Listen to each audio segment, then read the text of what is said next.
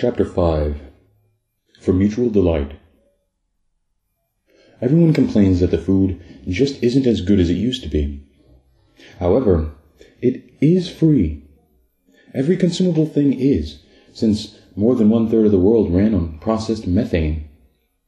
The other two thirds were from solar and bioorganic fields.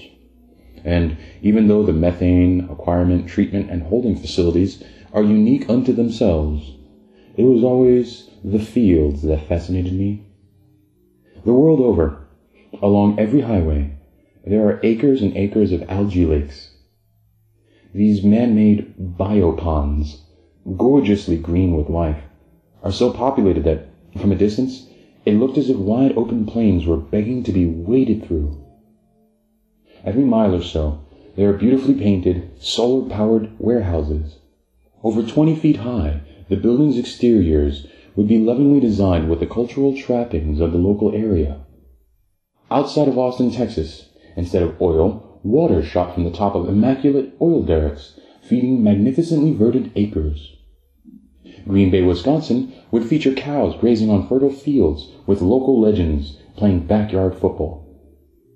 Alexandria, Egypt even went so far as to detail the chronological events of the love affair of Cleopatra and Mark Antony, circa 41 BCE to August 1st, 31 BCE. Even if a common theme wasn't decided upon, the default painting of flower laden green vines reaching for the sky had its own twisted aura of beauty about it. The dreams of many a beautiful soul could be found on those not so distant walls. To make the whole process that much more organic, the graffiti was, always, provided by local spray painters and artists. As I said earlier, fascinating. This evening, I was eating a cheeseburger. Not just any cheeseburger, mind you. The meat wasn't meat at all. Not in the traditional sense. It was more of an extruded protein patty. But cheeseburger sounds tastier, doesn't it? There was a healthy portion of fresh spinach wrapping the burger. Then a tomato slice on either side. Giant pickle slivers, perfectly matched in size, rested on each of the tomatoes.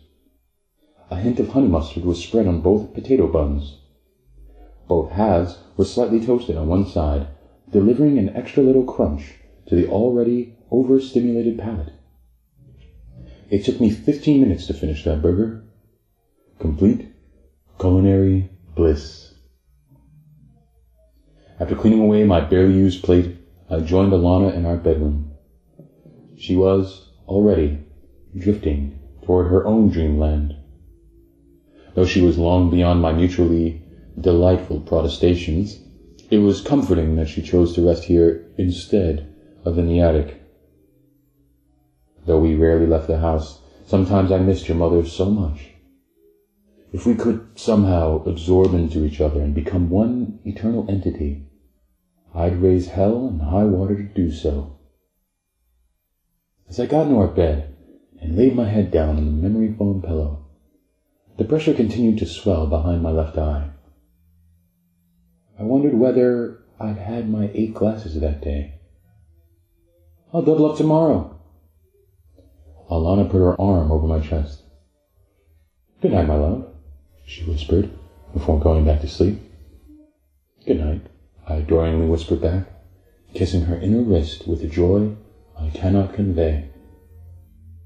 I turned on my overhead dream inducer and waited, calmly, for blissful slumber.